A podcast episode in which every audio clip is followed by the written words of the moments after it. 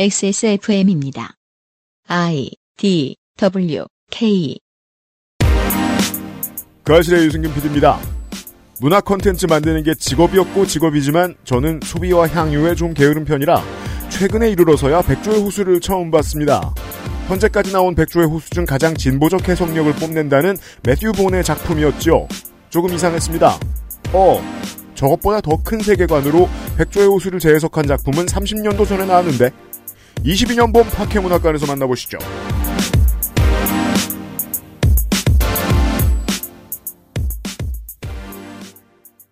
토요일에 만나는 452회 주말 순서 그것은 알기 싫다입니다. 어저께 그저께 제가 흥분을 많이 해서 겁나 잔잔한 이야기를 시작하도록 하겠습니다. 윤세민 음. 에디터와 함께 있습니다. 네, 안녕하십니까. 윤세민입니다. 어저께 그저께 흥분을 많이 하셨나요? 순서상으로 보면 저희가 지금 토요일 순서를 먼저 녹음하고 있거든요. 네. 저는 압니다. 전 화를 낼 아, 겁니다. 예정이세요? 아니, 그리고 어저께, 이거 말씀을 드려도 되는지 모르겠는데, 네. 어저께 그저께 나성인의 방송은 사실, 네. 저희가 대선방송 이전에 녹음을 해놨던 거잖아요. 맞습니다. 선견지명이죠. 음. 가장 평화로운 주제를 남겨놓자. 네. 의도치 않게 평화로운 얘기들을 하는 주간이 되었습니다. 저희가 지금 저 전쟁 얘기도 해야 되고 할 게 많은데 네. 좀 준비한 것들이 많은데 다음 주부터 소화를 하도록 하겠고요. 그래서 오늘은 아예 백조의 호수를 얘기하네요. 그렇습니다. 아, 바다와 별이 가득한 작품에 대한 이야기입니다. 그것은 알기 싫다는 아름다운 재단 18어른 캠페인, 고전의 재발견 평산네이처 진경옥, 남해에서 온 바다 보물 바보상해, 실천하는 사람들을 위한 노트북 한국 레노버에서 도와주고 있습니다. 18. 홀로 어른이 되어야 하는 아이들을 위해 함께 해주세요. 아름다운 재단은 18 어른의 건강한 자립을 응원합니다. 아름다운 재단 18 어른 캠페인. 정제수를 넣지 않고 엄선된 원료 그대로 만들었습니다. 대량 생산하지 않고 항아리에서 120시간 중탕했습니다. 고전의 재발견 진경옥 평산네이처 세계에서 유일하게 카본 소재로 제작한 프리미엄 노트북 레노버 싱크패드 X1 카본 X1 요가 내 비즈니스 내 삶의 프리미엄을 더해보세요. Lenovo for those who do.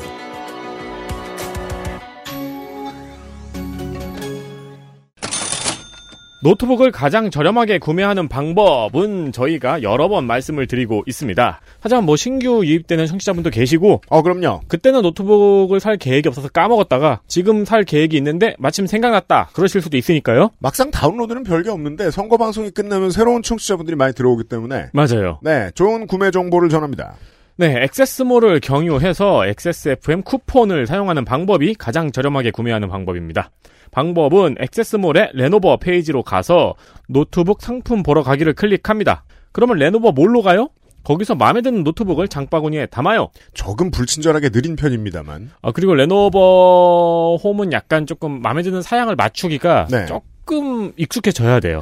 다만 포털이나 그 쇼핑을 도와주는 사이트에서 레노버 노트북을 찾는 것에 비하면 훨씬 정확합니다. 네, 그러니까 아마 몰에서 조금 공부를 하셔야 네. 아 이 사양이 여기 있는 거구나라는 게 조금 입감이 되실 거예요. 그렇습니다. 평상시에 내가 노트북 아무 생각 없었다.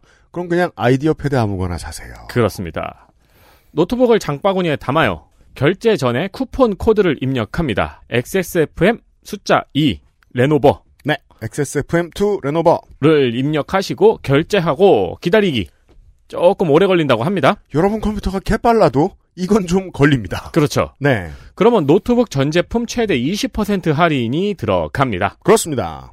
아, 저도 노트북을 지금 한 제가 지난 지선에 샀나요? 음. 그랬던 것 같은데 네, 맞아요. 예, 슬슬 바꿀까 말까 고민이 좀 되더라고요. 음. 왜냐면 USB-C가 의미가 없이 달려 있어서 아, 네, 그렇죠. 네. 요즘은 썬더볼트가 있어야 재구시를 합니다. 화면을 못 내보내요. 음. 네. 그니까요. 그래서 의미가 없어요. 네. 어 그리고 레노버 프로스토어 법인 사업자 임직원 전용 스토어가 레노버에 따로 마련이 돼 있습니다. 거기서는 더 좋은 조건의 구매가 가능합니다. 그렇습니다. 저도 지금 사야 돼서. 근데 망설이고 있죠. 왜냐면 하 노트북을 새로 사죠? 네, 그러면 그건 지금 올해는 필연적으로 어, 저희 회사가 새로운 방송을 런칭한다는 의미가 되거든요. 어 왜요? 설명하자면 긴데 네, 여기서 중요한 건 일을 더 할 것이 코앞에 와 있어요. 네. 하지만 그걸 부정하고 싶어요. 그러니까 노트북 그래서 제가 지금 노트북 안 사고 있어요. 노트북을 사야 일을 할 수 있는 거예요? 이동하면서 다녀야 되기 때문에. 음. 네. 아 이동해서 쓸 디지털 플랫폼이 필요하구나. 저도 곧 사야 됩니다. 레노버에 가보시기 전에 액세스몰을 들러 주십시오.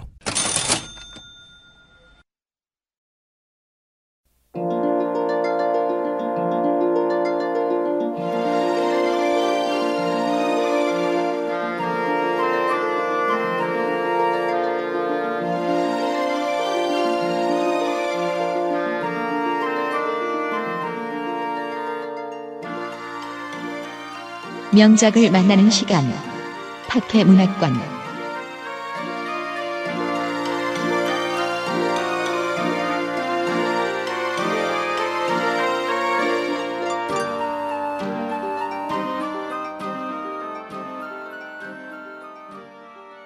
봄의 파케 문학관입니다.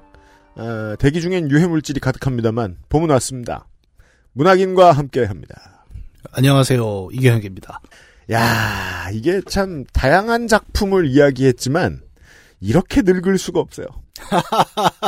네, 가장 늙은 파케 문학관입니다. 어, 저도 이게 오늘 얘기할 게임이 1990년작인데 이게 저도 이제 40대 한 중반 정도 넘어가다 보니까 시간 착시가 있어요. 네. 예를 들어 여러분 그런 얘기 안 들어봤어요? 20년 전 게임이라고 하면은 우리가 음.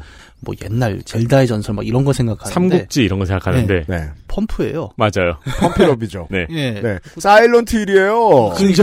스타크래프트도 25년 전이에요. 예. 네, 그래서 저도 별 생각이 없이 아 이거 하지라고 골랐는데 날짜를 세 보니까 30년 전 게임이더라고요. 10년 전이면 되게 옛날일 것 같죠? 네. 니키미나즈예요. 그렇죠. 네. 굉장히 아 이제 정말 중년의 시대로 음. 들어가는구나라고 이제 고른 게임입니다. 가만 네. 있어. 10년 전이면 아이폰 4였나? 아이폰 3GS가 15년 네, 그 네, 정도 쯤 네. 돼요. 됐죠? 네. 아, 10년 전이면은 6쯤 되겠네요. 네. 하여튼 그렇게 긴 시간을 거슬러서 이 게임을 하나 찾아왔는데, 네. 뭐 우리 시간이 늘 그렇지만 음. 뭐 게임 얘기 뭐 얼마 안 되고 네. 또 게임을 빙자해서 이런저런 좀 얘기를 해볼 건데, 네. 어 그럼에도 불구하고 이 게임은 굉장히 세계관 자체는 매력적이고 네. 또 1990년대 근처에 이 게임을 해본 사람들은 어, 이 게임의 메인 테마 멜로디를 잊지 못하는 사람들도 많습니다. 제 기억에 의하면 그렇게까지 히트하고 그렇게까지 많이 팔린 작품이 아니에요. 우리나라에서 정식 유통이 되긴 됐습니다만.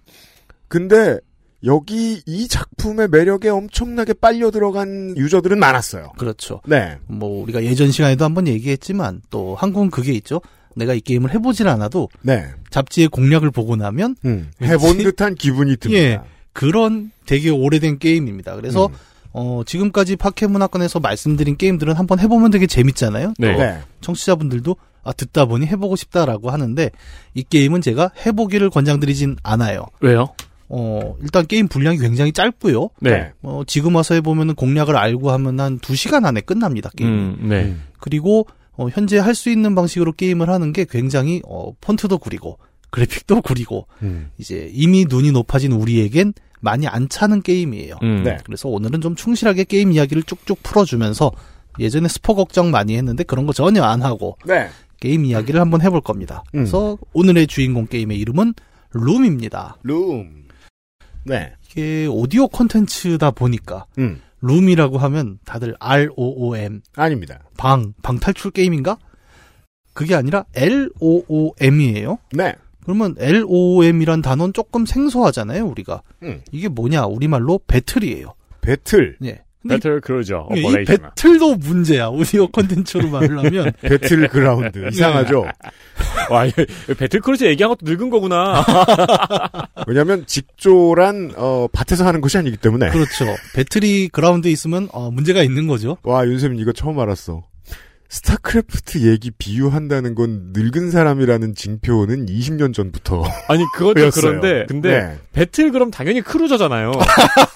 아 그렇게 생각할 수 있구나. 네. 왜 뭐 랩 배틀도 있고 댄스 배틀도 어이 있고. 배틀입니다. 음. 예, 오늘은 어이 배틀이에요. 그 배 짜는 기계라고 하는 네. 그러면 게임이 무슨 배틀이 아니라 배틀을 다루냐? 네. 그럼 뭐 요즘 나오는 뭐 배틀 타이쿤, 그렇죠. 배짜기 게임이냐? 누가 더 빠르게 예. 어, 손님이 막 끊임없이 밀려드는데 예. 천이 떨어졌습니다. 네. 구매하시겠습니까? 누가 더 빠르게 그 요즘 무슨 문양이라 그러죠? 그 아라비아 문양 같은 거? 예. 아. 사- 산업혁명 타이쿤. 네. 그 자동화 기계는 5천 원에 팔고 있습니다. 뭐 이런 방식은 아니고요. 그렇죠. 손님으로 막 트레비스 스캇이 와가지고 페이즐리 무늬 막 타피, 테피스트리 짜줘야 되고 실제로 중요한 건 테피스트입니다, 여기서.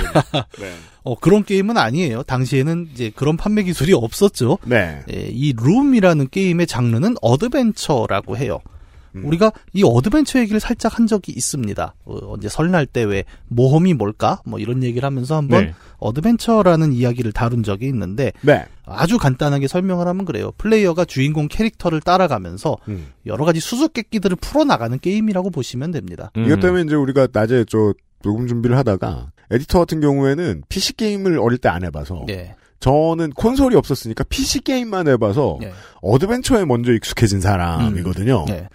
이제 현대의 게임을 누가 어떻게 만들어 왔는가, 그 DNA가 어디에서 왔는가를 보자면 PC용 어드벤처 장르들을 얘기하지 않고는 성립이 안 되는데 음. 오늘은 그 얘기를 많이 할 것 같습니다. 네.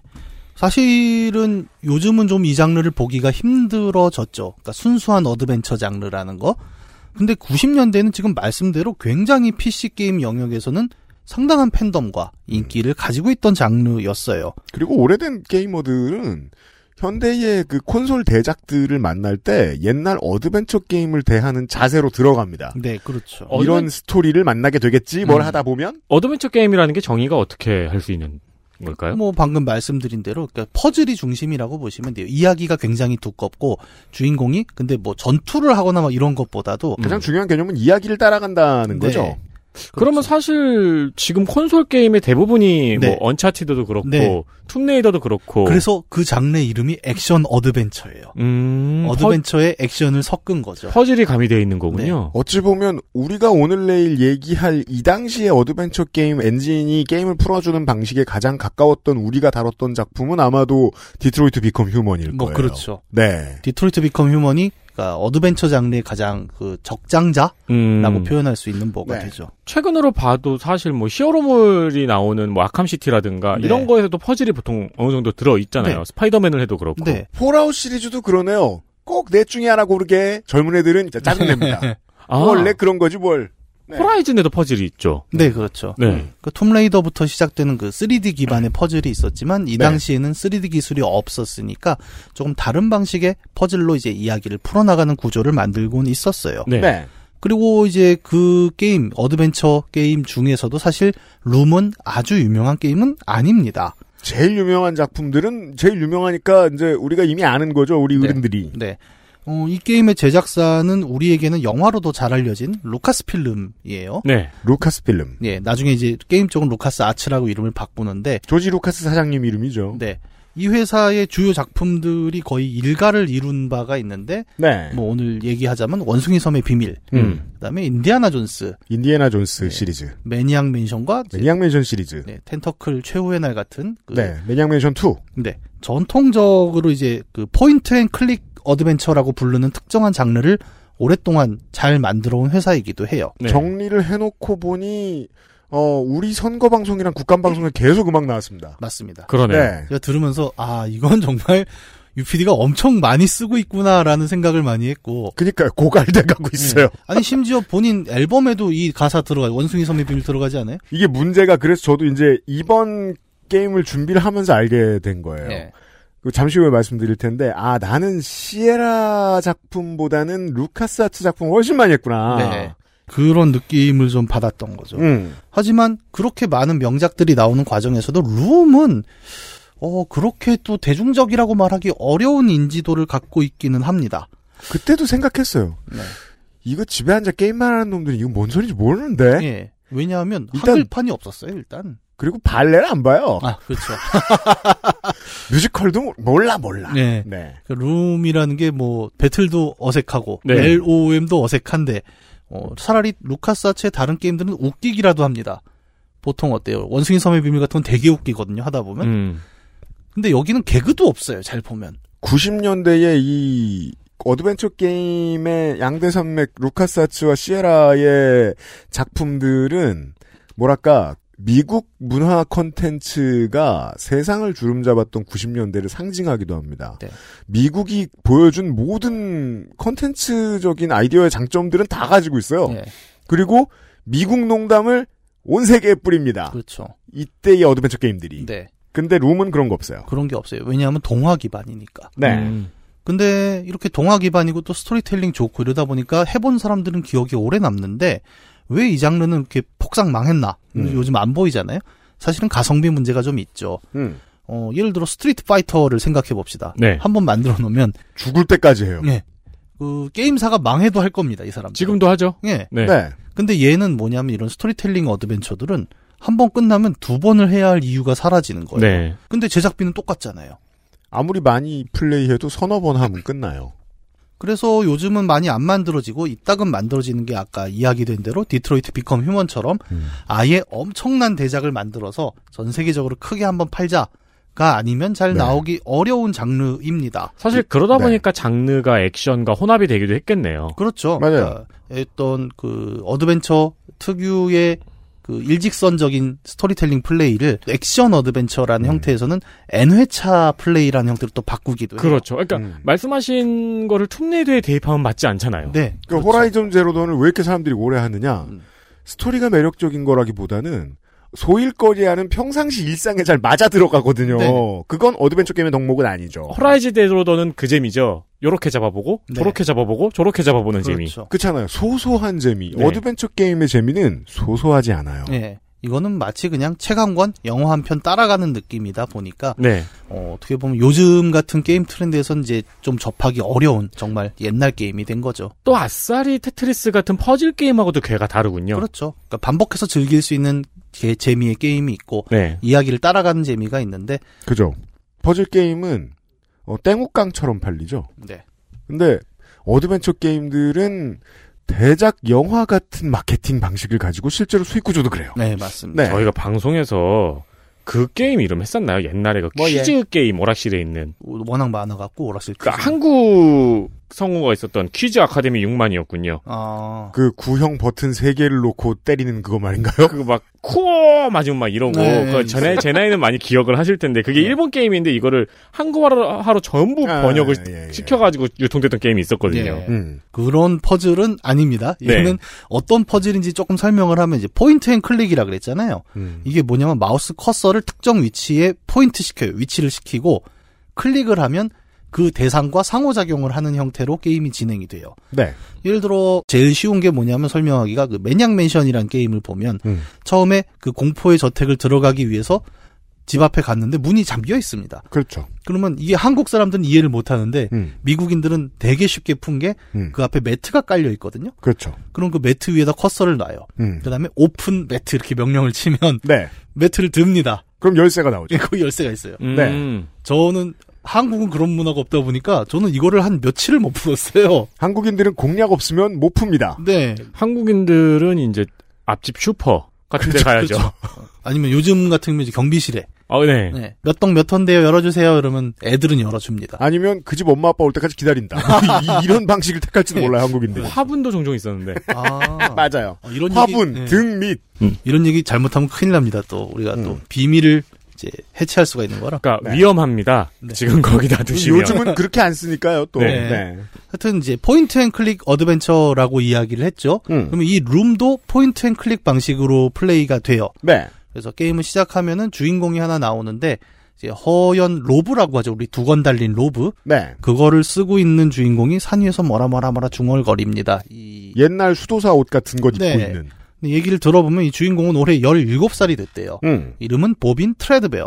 보빈 트레드베어. 예. 이 친구가 얘- 혼잣말한 얘기를 들어보면은 이제 마을 내려가면 오늘 자기 생일날을 맞이해서 축하를 해주는 게 아니라 음. 마을의 장로들이 너 나의 거취를 놓고 큰 회의를 할 거다 이런 얘기를 해요. 음. 그래서 거길 참석하자 하고 내려갑니다. 내려갔는데 마을이라고 해서 내려갔더니 웬 천막촌이에요 다. 어, 그렇죠. 그러니까 이런 벽돌로 된 건물 이런 게 아니라 음. 아니 무슨 해변에 그냥 천막 쳐놓고 마을이라고 하는 되게 네. 그런 느낌의 마을인데 그 중에 가장 큰 텐트에 들어가면 아 이게 난민촌이 아니구나라는 사실을 알게 되는 장면이 있어요. 그죠. 그냥 천막이 입구일 뿐 네, 내부가 겁나 크잖아요. 예, 어마어마합니다. 그러니까 네. 천막은 군대에 쓰는 A형 텐트 마냥 생겼는데 예, 네. 맞아요. 내부에 들어가니까 하늘 끝까지 기둥이 올라가 있더라고요. 네. 음. 예, 굉장히 특이하죠. 그냥 거대한 성당 같은 마을 회관이 있단 그리고 말이에요. 천막인데 스테인드 글라스가 달려 어. 있잖아요. 네, 그래서 그때부터 생각을 합니다. 굳이 아니 이렇게 큰 건물을 만들 능력이 있으면서 굳이 왜 입구가 천막으로 돼 있지? 예, 그 얘기가 좀 이따 밝혀지는 거죠. 네. 거대한 마을 회관 안에 딱 들어가면 제일 깊은 곳에 말 그대로 화려하게 빛나는 거대한 배틀이 하나 있어요. 배틀이 있습니다. 근데 옛날에는 이게 흑백이라 잘 안 보였는데 음. 이게 칼라로 보면 반짝반짝합니다. 막 네. 무지갯빛으로. 저도 지금 이번에 EJ로 처음 본 거예요 플레이하는. 거. 네. 아 원래 이렇구나. 이게 막 반짝반짝 계속 색깔이 막 변합니다. 요즘 데스크탑 비싸게 만들어 놓은 것 같은 아, 모든 걸 다 조명을 집어넣어 음. 놓은. 음. 예, 정말 그 나이트 반짝이가처럼 이렇게 반짝반짝 네. 빛나는 그런 느낌의 그냥 매일매일이 프라이드 데이죠. 네. 네. 근데 우리가 알고 있는 배틀이란 건 이런 느낌은 또 아니잖아요. 그죠? 뭔가 이렇게 소박하고 음. 하얗고 이런 천을 만드는 기계인데 얘는 거의 그 나이트클럽 DJ의 그 뭐야 물, 사이키? 예, 뭐. 뭐 이렇게 삑삑삑 하는 박스 있잖아요. 음, 네네. 그런 삑삑삑한 느낌인 박스? 거예요. 빅빅빅 DJ 부스 빅빅빅 하는 박스는 그뭘 뭘 얘기하시는 걸까? 아 미안합니다. 어, 내가 그 삑삑하는 박스. 아 저는 그래가지고 그 디자인하고 크기 때문에 아 저거는 파이프 로건을 저렇게 디자인했나 어, 그런 느낌도 싶었어요. 있죠, 정말. 그죠. 예. 겁나 웅장하고 반짝반짝하는 배틀이 있습니다. 그리고 그 배틀 앞에 아까 그 마을 장로들이 모여 있단 말이에요. 다 로보스고요. 예. 네. 그래서 뭔가 얘기를 하려고 하는데 갑자기 그 까만 백조 한 마리가 날아 들어오죠. 음. 그러면서 마을 장로들 다 허연 백조로 만들어 버려요. 네. 데피덕 같이 생겼습니다. 예. 그러더니 이 까만 백조가 말을 하기 시작합니다. 음. 주인공한테 되게 뜬금없어요. 나는 데모 해첼이다. 이 데모라는 게 그거죠. 왜 서양에는 대부 데모가 있죠. 네. 갓 머더. 네. 내가 너의 데모 해첼인데 뜬금없이 음. 이 세계의 위기가 다가오고 아, 그렇죠. 게임이니까요. 네. 이를 막기 위해선 네가 매우 중요해라는 얘기를 갑자기 합니다. 네. 그래서 요파 씨의 사연 보내는 분들보단 조금 낫네요. 이름을 밝히고 사연을 시작하네요. 아, 최근에 이름을 인적 불상. 안 밝히고 사연을 시작하시는 분들이 많아서 이름을 써주세요. 네, 담당자의 고충이었습니다. 네. 네. 그러더니 어, 나무로 된 지팡이 하나를 줘요. 음. 그러고는 이제 까만 백조, 하얀 백조가 다 같이 어디로 날아가 버리고 네. 보비는 어, 뭐야 이게 그 자기 거취를 놓고 회의를 한다더니 다 날아가 버렸잖아요. 음. 그래서 뭔가 진상을 파악해야겠네 하고 지팡이를 주워들어서 아 이제 백조를 좀 찾아가 봐야겠다. 음. 도대체 무슨 일이야? 라고 게임이 시작됩니다. 이렇게 시작됩니다. 근데 너무 뜬금없죠. 그래서 어, 왜 뜬금없을까를 저도 어렸을 때는 잘 몰랐는데 이게 음. 나중에 제가 알게 된 사실은 뭐냐면 그죠. 한국의 모든 유저들이 다 나중에 알게 됐어요. 네. 이걸. 이 게임의 설정이 원래는 그 카스트 테이프에 들어서 오디오 드라마 형태로 프롤로그가 있었던 게임이에요. 패키지에 원래 오디오 드라마를 담은 카스트 테이프 있었는데 네, 한국에 정발됐을 땐 안 나옵니다. 맞아요. 그러면은 디스켓이었나요 이때는? 디스켓이었죠 처음 발견했을 땐. 디스켓하고 카스테이프가 같이 들어가 있는 패키지로 판매를 했던 거죠. 그렇죠. 근데 한국에서는 정발 때도 카스트가 빠졌고 음. 불법 복제도 당연히 뭐 카스트 누가 불법 복제 해주겠어요? 그렇죠. 네. 러니까 아무도 모르고 그냥 뜬금없이 시작을 한 거였죠. 근데 그 방법도 독특하네요. 그거를 대본을 적어가지고 그 페이퍼를 주는 게 아니고 네, 굳이 카세트 테이프에 녹음을 해서 줬네요. 그렇죠. 왜냐면 20, 네. 이 게임은 음악이 음성이 매우 중요한 게임이기 때문이에요. 21세기 초까지도 이 시에라와 루카스 아츠가 시도했던 이런 시도들의 잔재가 계속 남아 있어서 디럭스 패키지가 아니더라도 초판 발매 패키지의 대부분의 그 어드벤처 요소를 담고 있는 게임들은 그 앞뒤의 이야기를 담은 소설책 같은 걸 꼭 넣어줬었어요. 음. 예, 그래서 그 책을 읽고 플레이하는 걸 유저들이 상당히 당연시 여기기도 했고, 음. 그랬고, 룸은 조금 거기에서 더 빗겨나간 다 새로운 아이디어였던 거죠. 오디오 드라마를 넣어준다. 네. 그 오디오 드라마를 들으면 그 다음부터 게임의 시작이거든요. 예. 근데 우리는 듣지 않고 그냥 게임을 했던 거예요. 그래서 한국의 게임은 참 옛날부터 느꼈던 게 일본이나 미국처럼 게임을 직접 만드는 국가와는 달리 음. 게임 강국인데 게임의 서사성이 너무 무시되고 약하죠. 그쵸? 예. 아무도 모르고 자라왔으니까. 예. 그 언제나 합리적인 선택, 합리적인 선택만 하다 보면 게임 제작사들은 어드벤처를 등한시하게 된다는 걸 한국 시장을 보고 알게 되죠. 그렇죠. 그래서 이제 우리는 이 카세트 테이프의 내용을 조금 앞에 설명을 드리고 이야기를 풀어볼까 합니다. 아, 이거를 지금 처음 듣는 분도 많으시겠네요. 그럴 수도 있고. 룸을 해본 분들도. 네. 네. 네. 어, 여기 이 룸의 세계는 어, 되게 큰 대양으로 돼 있어요. 우리 예전에 디스코 엘리시움도 그랬죠. 그 음. 대양 속에 섬들이 있는 것처럼 네. 여기도 이제 몇몇 섬들이 있고 음. 되게 특이한 게 오늘날 우리의 세계는 이제 가장 큰 사회 단위로 보통 국가 얘기를 많이 하죠. 네. 이제 국가 중심으로 살고 있는데 여기는 길드라는 단위가 집단의 되게 중심에 들어있는 곳입니다. 음. 길드라고 하면 이제 공부 잘 안 하는 우리 어린 친구들은 길드라고 하면 온라인 게임 길드만 아, 생각을 그렇죠. 하지만 음, 그렇죠. 나, 나의 피와 같은. 네, 음. 그렇죠. 뭐 길드를 위해서 목숨을 버릴 수도 있겠지만 네. 어, 여기서의 길드는 이제 그 의미는 아니고요. 음. 원래 그 역사 속의 길드 있죠. 네. 중세의 네. 도시의 상공인들이 음. 어, 자신의 이익을 보호하기 위해 결성한 어떤 그런 의미의 길드예요. 대기업과 정당의 뿌리. 예. 네. 뭐 근데 대기업이라고 하긴 조금 애매한 게 왜냐하면 주로 어, 중소상공인 여기는 규모가 다 작아요. 예. 근데 비슷한 면도 있습니다. 일종의 카르텔이 되는 건, 음. 어, 중세의 그 길드라는 거는 우리가 교과서에서 볼 때는, 어, 뭐, 이익 보호를 위해 뭉쳤다 정도만 하지만 나중에 역사 좀 더 보면은 막 살인도 하고, 음. 막 아, 암투도 하고, 로비도 정치를 하고. 합니다. 예. 음. 그래서 이제 정당까지도 이야기가 나가는 어떤 개념이 되기는 해요. 저는 개인적으로 지금 길드랑 되게 비슷한 집단이 동대문의 사입삼촌들. 아, 그럴 수도 있겠죠. 그쪽 네. 같은 조직들도 있고. 음. 근데 특이하게도 우리는 보통 어때요? 우리 역사에서는 국가가 우선이고 음. 길드는 그 차상위 정도로 놓일 수 있다고 생각을 하겠지만 음. 이 게임 세계에서는 국가가 없고 국가의 자리를 길드가 대체합니다. 네. 음. 그래서 아까 되게 섬들이 여러 개 있다 그랬잖아요. 그러면 이 섬들을 지배하는 게 국가가 아닌 거예요. 네. 누구냐? 길드입니다. 그래서 하나의 섬이 뭐 한두 개 혹은 하나의 길드에 의해 지배되고 있는 특정한 상황이기 때문에 네. 어떤 섬에 가면 그 섬은 특정 직업들만 드글드글한 그런 구조가 되는 거죠. 그- 그 실제로 이제 걸어다니다 보면은 큰 이야기지만 지리적인 맵의 넓이는 좀 아기자기합니다. 예. 그 디스코 엘리시움은 뭔가 인도네시아만한 어떤 설정인데 여기는 그냥 신안군만 합니다. 네. 금방 돌아다닐 수 있어요. 네. 별로 네. 크지 않아요. 그래서 게임 볼륨이 작기도 하고요. 음.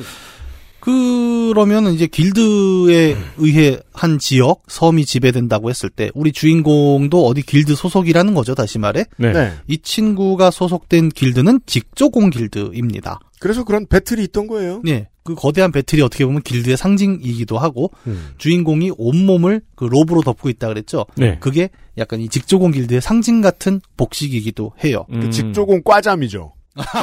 그러네 진짜. 네. 그래서 뭐 이야기를 풀다 보면 되게 다양한 길드들이 나옵니다. 그래서 뭐 유리세공, 글래스 블로우라 그러죠. 음. 네. 네. 유리 입으로 불어서 만드는 음. 그런 길드도 있고 양치기 길드, 대장장이 길드 이것처럼 어떤 뭐 현대 첨단 기술 길드는 아니고 딱 중세의 수공업스러운 어떤 사람들의 모임으로 이 길드가 게임 안에 계속 나오게 되는 거예요. 아, 외교 분쟁 일어나기가 어렵겠는데요? 오, 뭐 무역 분쟁이 곧 외교 분쟁이겠죠. 이렇게 그러니까, 그러니까 되면. 무역 분쟁 일어나기가 힘들겠는데요? 네. 왜냐면 어쨌든 한 국가, 한 집단이 한 자원을 독점하고 있잖아요. 예, 그렇죠. 독점이라 더 싸울 수도 있지 않을까라고 그 생각은 합니다. 그래서 이제 길드는 정치적인 그리고 더 나아가서는 어, 치안과 경제적인 결사체가 됩니다. 네. 그 게임 안에서는요. 그래서 길드가 그냥 직능 조합이 아닌 거예요. 잘 보면 음. 어, 이 길드 힘이 너무 막강하다 보니까 어, 지금 말씀하신 대로 치안, 뭐 정부 이런 거 다 갖고 있습니다. 근데 음. 게임에서 뭐 그런 걸 자세히 이제 저기 설명하지는 않고 음. 그냥 그 주인공의 여정을 따라서 살짝 살짝만 보여주는데 어쨌든 이 개별 상공업자, 수공업자들은 굉장히 뭐랄까 길드라는 힘이 엄청 커졌다는 것으로부터 역으로 생각을 해보면 자신들이 갖고 있는 이 제조력이라는 게 얼마나 많은 잠재력을 갖고 있는지를 알고 있었다는 거예요. 음. 그래서 이 오디오 드라마에 보면 그런 표현이 있습니다. 과거에 음. 자연과 융화돼서 인간이 살던 시대가 있었다. 그게 이제 과거 자연과의 네. 시대였다면 지금 이 시대는 뭐라고 불리냐면 위대한 길드의 시대라고 불리는 거예요. 기술이란 건 그렇죠. 인간이 자연과 융화된다기보단 자연을 개발과 개척의 대상으로 보는 것이 우리가 이제 기술의 시대라고 부를 수 있는 어떤 특징일 거예요. 음. 그리고 그 기술의 중심은 실제로 숙련공의 힘으로부터 나오죠. 네. 숙련공이란 건 요즘 같은 이제 기계 자동화 시대에는 어떤 의미냐면 굉장히 보기 독특한 것. 그래서 어떤 프로가 있냐면 TV 프로에 생활의 달인이라는 프로가 있죠. 네. 그게 뭐냐면 정확히 숙련공이 보여주는 것을 일종의 기회로 받아들이는 프로그램이거든요. 음. 그래서 아주 반노동적이죠. 근데 그거를 좀 걷어내고 원래 그 숙련공이라는 의미를 보면 그래서 그 자연을 바꿔낼 수 있는 굉장한 기술을 가진 사람들로서 맞습니다. 비춰졌던 게 원래의 숙련공이었던 겁니다. 음. 네. 그리고 어 일반 사람들이 하기 어려울 정도로 높은 기술을 갖고 있다 보니 점점점 그 기술이 개발되면서 자신들의 세계를 우- 내 손으로 강하게 바꿀 수 있다라는 사실을 인지하게 되고 그게 집단화되고 조직화되면서 국가가 형성되기 전에 이미 길드가 최고의 사회단체가 돼버린 어떤 환경을 이야기를 하는 거죠. 기술은 교역을 늘려나가면서 경제를 부풀리고 경제가 정치의 멱살을 잡고 아, 개척을 하고 식민 사업을 하게 만들죠. 네. 결국은 기술의 발전이 현대 정치와 현대 자본주의의 근간이 된다는 거예요. 네. 요걸 기억해 놔야 모든 스토리가 자연스럽습니다. 네. 그러면 이제 길드라는 게 항상 그렇죠. 길드도 그럼 점점 권력화가 되지 않겠습니까? 네. 음. 그래서 길드들이 막 그 섬들을 사요. 그래서 네. 이건 우리 거. 우린 여기서만 놀아. 음. 그리고 막 전쟁을 벌이기도 한대요. 뭐 게임에서 전쟁이 길드 전쟁이 나오진 않지만 그래서 대장장이의 섬은 거대한 모루처럼 생겨가지고 그렇죠. 네 아무도 못 들어가고 네. 유리세공 기술자의 섬은 다 유리로 돼 있어요. 네. 네. 그런 어떤 길드들이 이제 자신들의 이익으로 뭉치면서 점점 국가화, 집단화, 권력화하는 와중에 어, 이 직조공 길드는 조금 특이한 방향으로 발전을 하고 있어요. 이거는 뭐냐? 얘네는 뭐 돈도 벌고 좋다. 네. 뭐 권력도 좋지. 하지만 우리가 제일 관심 있는 건 뭐냐? 오직 더 좋은 품질의 천을 생산하겠다. 음. 라는 음. 굉장히 덕후스러운 어떤 느낌을 보여주게 됩니다. 다른 어떤 길드보다도 외부와의 차단된 정도가 심합니다. 네. 이게 그냥 뭐 좋은 품질의 천을 만든다가 그냥 단순한 좋은 천의 문제가 아닌 게 설정을 보면 되게 웃기는 게 어, 얘들이 만드는 천은 어느 순간부터 그냥 그 옷감을 만드는 수준이 아니라 뭐 예를 들어 이런 거예요. 너무 잘 만든 천이 있어. 그런데 그걸 입었더니 부상자의 상처가 치유가 돼요. 어. 네. 그리고 어떤 경우에는 그 천을 새로 짠 천을 부적으로 씁니다. 음. 액을 막는 네. 그러다가 점점 기술이 더 막 약간 집착하잖아요. 이 사람들이 음. 더 좋은 차를 만들자 막 집착을 하다 보니까 어느 순간부터는 섬유가 없이 천을 만들기 시작을 해요. 그렇죠. 예. 초월적인 힘들을 갖게 됩니다. 네, 이들의 표현으로 이제 빛과 소리만으로 그 천이 만들어질 수 있다. 그뭔 소리야? 근데 진짜 만드는 거예요. 어, 네. 그러다가 나중에는 빛과 소리를 넣으면 자동으로 천이 만들어지는 어떤 기술에 도달하게 되는 거죠. 음. 그게 바로 우리가 아까 직조공 마을 중심에서 봤던 거대한 자동 배틀이에요. 음. 그 한 가지를 더 첨언을 해야 되는 것이 제가 아까 말씀드린 건 현대인들이 되돌아보는 기술 문명의 시대잖아요. 네. 근데 이 작품은 그 당시 사람들이 보는 기술 문명의 시대를 그려요. 그렇죠. 그 당시 사람들이 봤을 때는 기술이 더 발전하면 마법을 부릴 거라고 생각했거든요. 네. 그래서 마법을 부리는 거예요. 기술이 발전했더니. 네. 우리가 그 자주 하는 얘기 있죠. 충분히 발달한 기술은 마법과 구분할 수 없다. 그렇죠. 예. 그러다 보니까 그냥 이 직조공 길드의 상징이었던 로브 있잖아요. 음. 그게 그냥 마법사의 복장으로 보이기 시작을 하는 거죠. 음, 네. 근데 이 정도의 이제 단계에 도달한 직조공 길드는 이제 걱정을 하기 시작을 합니다. 그러니까 아직도 샤머니즘과 기술을 구분 인류가 못하고 있다라는 증거는 보통 농담들에서 나오잖아요. 외계인을 납치했다. 그렇죠. 뭐 새로운 기술이 나오면 그렇게 얘기하잖아요. 네, 그렇죠. 아니 네. 지금 뭐 스마트폰에서 작동하는 여러 가지 기술만 봐도 원리 모르고 쓰는 사람 너무 많잖아요. 네. 알기엔 되게 어려워요. 알기엔 너무 어렵고요. 모르면 마법의 영역인 어. 거예요. 네. 음. 말 많으면 빨갱인 거예요. 그럼 뭐 기계가 고장 난다고 우리가 그 기술을 알아서 고치는 건 아니죠. 보통 한 대 때리면 또 잘 되기도 하고 그렇죠. 실제로. 아니 뭐 땡땡 그건 되게 문성한 소리고 유튜브 찾아보면 다 알기 때문에 기계를 한 대 되게 때리면 되는 건 오히려 원리를 알아서 때리는 거죠. 네, 아, 그럴 수도 네. 있겠구나. 그렇죠. 네. 자괴감이 들죠. 나 빼고 다 음. 알아. 여기 직조공 길드처럼 이렇게 딱 보더니 어 이거 한 대 탁 치면 막 꼬매지고 막 약간 그런 아니 느낌. 그러니까 예를 들어 이제 부모님 앞에서 땡땡페이로 뭐를 결제를 해요. 예. 그럼 핸드폰을 그냥 카드 단말기 근처에다 갖다 놨는데 결제가 됐잖아요. 예. 그럼 부모님은 놀라는 거예요. 그쵸. 어떻게 저게 가능한지를 되게 궁금해하고 네. 음. 의심하려고 하죠. 예. 해킹이 되는 거 아니냐. 음. 근데 나는 그럴 리가 없다고 확신을 하면서도 근데 생각해보면 웃겨요. 나도 그 원리를 모르거든요. 우리는 국가가 지정해준 화폐 그 지폐와 동전이 없이 음. 어 요즘은 거의 살짝 닦게 비접촉이죠. 네. 비접촉으로 돈을 내잖아요. 네. 이건 모르고 보면 마법의 영역이죠. 그렇죠. 네, 이렇게 설명해야 됩니다. 근데 이걸 받아들이는 자세가 웃긴 거예요. 부모님은 저게 어떻게 가능한지를 따져서 물어보려고 그러고 음. 저는 이건 당연히 가능한 거라고 하고 의문을 안 갖는데 사실 둘 다 갖고 있는 지식 수준은 똑같은데 그렇죠. 한 명은 의문을 안 갖고 네. 그냥 받아들이잖아요. 네. 근데 중세 시대의 문사가 이것과 관련된 실제로 있던 일에 대해서 글을 썼다.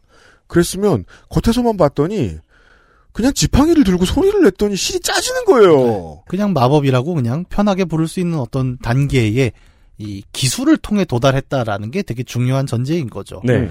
근데 이 정도로 기술이 발전했어요. 근데 아까 약간 너드 같다는 느낌이라고 얘기했잖아요. 맞습니다. 이러다 보니까 이 사람들은 걱정을 하기 시작을 하는 거예요. 이제 무에서 유를 창조하는 직조 기술을 갖게 됐다 우리가. 음. 근데 이 비밀이 만약에 길드 밖으로 새나가면 음. 이- 우리는 장사 망하는 거 아니냐. 음. 항상 그렇죠. 그 깊이 발전하면 어느 순간부터 그 지식에 대한 독점욕이 높을 수밖에 없죠. 네. 그래서 섬의 문을 닫아요. 그 기업의 욕구는 동일한데 그 욕구가 시대에 따라 다른 아집이 되기도 하고 중요한 그러니까 보호 장치가 되기도 하는 거죠. 네.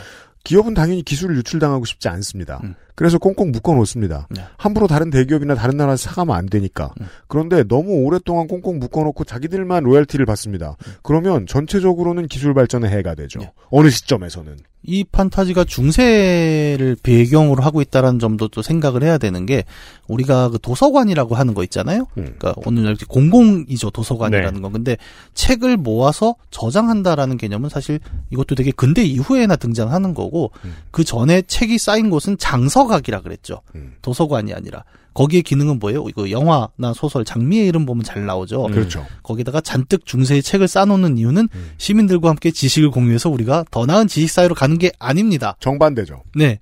이 지식을 우리 성직자들이 독점하고 음. 대대로 비밀리에 전승하자라는 네. 목적이었던 거죠. 새 나가면 땡된다. 네. 그런 의미가 이제 이 룸에 있는 직조공 길드에서도 같이 나오는 거죠. 그래서 얘들은 뭐 돈은 많잖아요. 말도 안 되는 천들을 만드는데. 네. 음. 그래서 섬을 하나 아무도 모르는 되게 구석진 곳에 섬을 하나 사버리고 음. 그 안에 자기네 숙련곡 가족들을 포함해서 전부 이주를 하고 외부와 만든 천의 수출 외에는 거래를 다 끊어버리는 거예요. 근데 이게 벌써 몇백 년이 지난 거죠 게임 시간으로. 음. 그러다 보니까 사람들은 이제 몇백 년 지나면 다 까먹는 거예요. 음. 그래서 아 옛날에 그런 애들이 있었다는데 나는 못 봤어. 음. 근데 야 걔네가 만드는 건 엄청나대 음. 이러다 보니까 이제 이 정도 시간이 오면은 두건을 쓰고 로브를 입고 지팡이를 들고 있는 누군가를 사람들은 뭐라고 부르냐 음. 그냥 마법사라고 부르게 됩니다 그렇죠. 그래서 위버가 컨저러가 됩니다. 네 이게 뭐, 뭐 원래 그 얘기는 안 할 테니까 루카스 아츠 작품에서 중요한 역할을 한 인물들 중에 종종 간과되는 인물이 원화 작가 마크 페라리입니다. 아, 성 때문에 그 구글링이 잘 안 되는데요. 이름을 다 쓰셔야 되는데. 이 사람의 작품을 그 원화를 보시면 우리가 이제 늙은 게이머들만 대상으로 얘기할 수 있는데 어릴 때 원숭이 섬의 비밀이나 이런 작품들을 플레이했을 때 와 이 구도가 참 멋지다 라고 머릿속에 오래 기억이 남았던 그 그림들을 만든 인물입니다.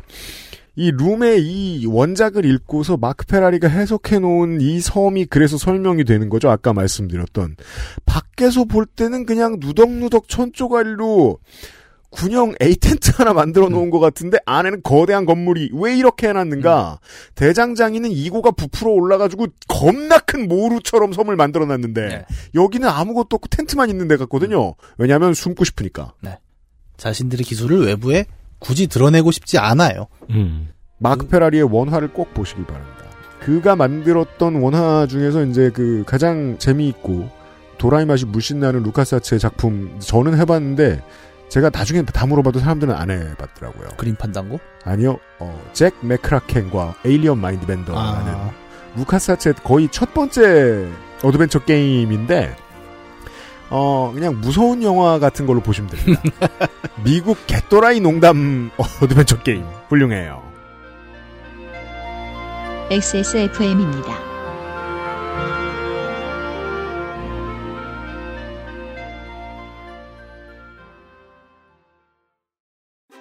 오징어 잎, 아기 꼬리포, 흔하지 않은 마른 안주.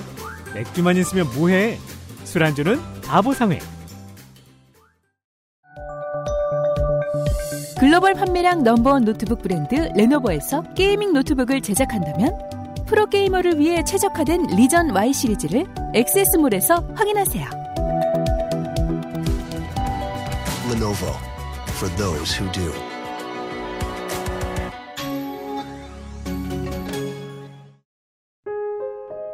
뭔가 그곳을 떠난다는 게 되게 믿기지가 않았거든요. 반평생보다 더 많이 자랐는데 갑자기 떠나게 된다니까 믿기지도 않았고 여러분의 독립은 몇 살이었나요?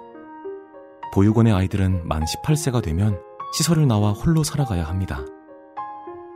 어른이 되기는 아직 이른 나이. 곁에 아무도 없다면 그것은 자립이 아니라 고립입니다. 18. 홀로 어른이 되어야 하는 아이들을 위해 함께 해주세요. 아름다운 재단은 18 어른의 건강한 자립을 응원합니다. 아름다운 재단 18 어른 캠페인. XSFM하고야 인연이 그리 길지 않지만 아름다운 재단이 보호종료 아동 자립지원 사업을 시작한 게 이제 20년이 넘어갑니다. 저희도 하고도 짧지 않지만 20년은 아니잖아요. 그렇죠. 20년이면은 투니버스에서 스타크래프트 중계할 때예요. 사일런트 원 나올 때. 네, 그 선- 그때 여러 번 말씀드렸지만 선수들한테 이상한 외계 옷 입혔잖아요. 저 아케이드 가면은 저 철권 2 하고 있을 맞아요. 철권 1, 2 하고 있을 때. 아, 제가 옛날 PC방에서 친구들이랑 찍은 사진이 있는데, 음. 그거를 그 요즘 고등학생한테 보여주니까 깜짝 놀라는 거예요. 뭐가요? 저런 모니터를 갖다 놨냐고. 아, 못 봤겠지. 못 봤죠. 그래서 CRT를? 또- 예, CRT 모니터가 이렇게 여러 대가 있는 게 걔한테는 되게 위압적인 거예요. 그러니까 이거 너무 재밌지 않아요? 옛날 PC방이라니. 무슨 가난한 집에 가난한 운전사 같은 소리잖아요. 옛날 PC방이 있어? 근데 우린 옛날 PC방 봤잖아, 스무 살 때. CRT가 쫙 있던 그 PC방 엄청 뜨거웠어요. 네. 그때부터 아름다운 재단이 보호종료아동 자립지원 사업을 했다는 겁니다. 그렇습니다. 그 거지 같은 모니터를 가지고. 네. 20년이 흐르니까 네. 행정부와 국회가 이에 응답을 했습니다. 활동가들의 긴 세월 노력이 가져온 결과지요. 4대3 모니터를 쓰면서 말이에요. 그렇습니다. 아직도 쓰진 않아요. 네, 그럼요. 네. 지금도 이어지고 있는 시민 여러분의 기부로 장학생 선발, 홈커밍데이, 방문가, 유선 상담, 보통 집안 어른들이 돕지 않으면 경험할 수 없는 청년기의 경험들을 만들기 위한 다양한 사업들을 진행하고 있습니다. 사실 이거 돈 저 잘 모으고 잘 쓰지 않으면 어 단기 어학연수 사업 이런 것까지 진행하는 거 쉽지 않거든요. 그렇죠. 그런 것도 하고 있습니다. 그러니까 정부가 이제 고친 건 잘못된 문제들을 픽스한 거고, 네. 그러니까 모두에게 돌아갈 수 있는 지원 기회를 늘린 거지, 또 이렇게 디테일하게 이 다양한- 사업은 아직 한참 더 필요해요. 그렇죠. 경험을 제공하고 많은 사람들의 도움과 연결해주는 사업은 아직 아름다운 재단이 해야 됩니다. 네, 기부를 받아요. 그래서 그래서 장기, 단기 기부 모두 환영합니다. 아름다운 재단 18어른을 검색하세요.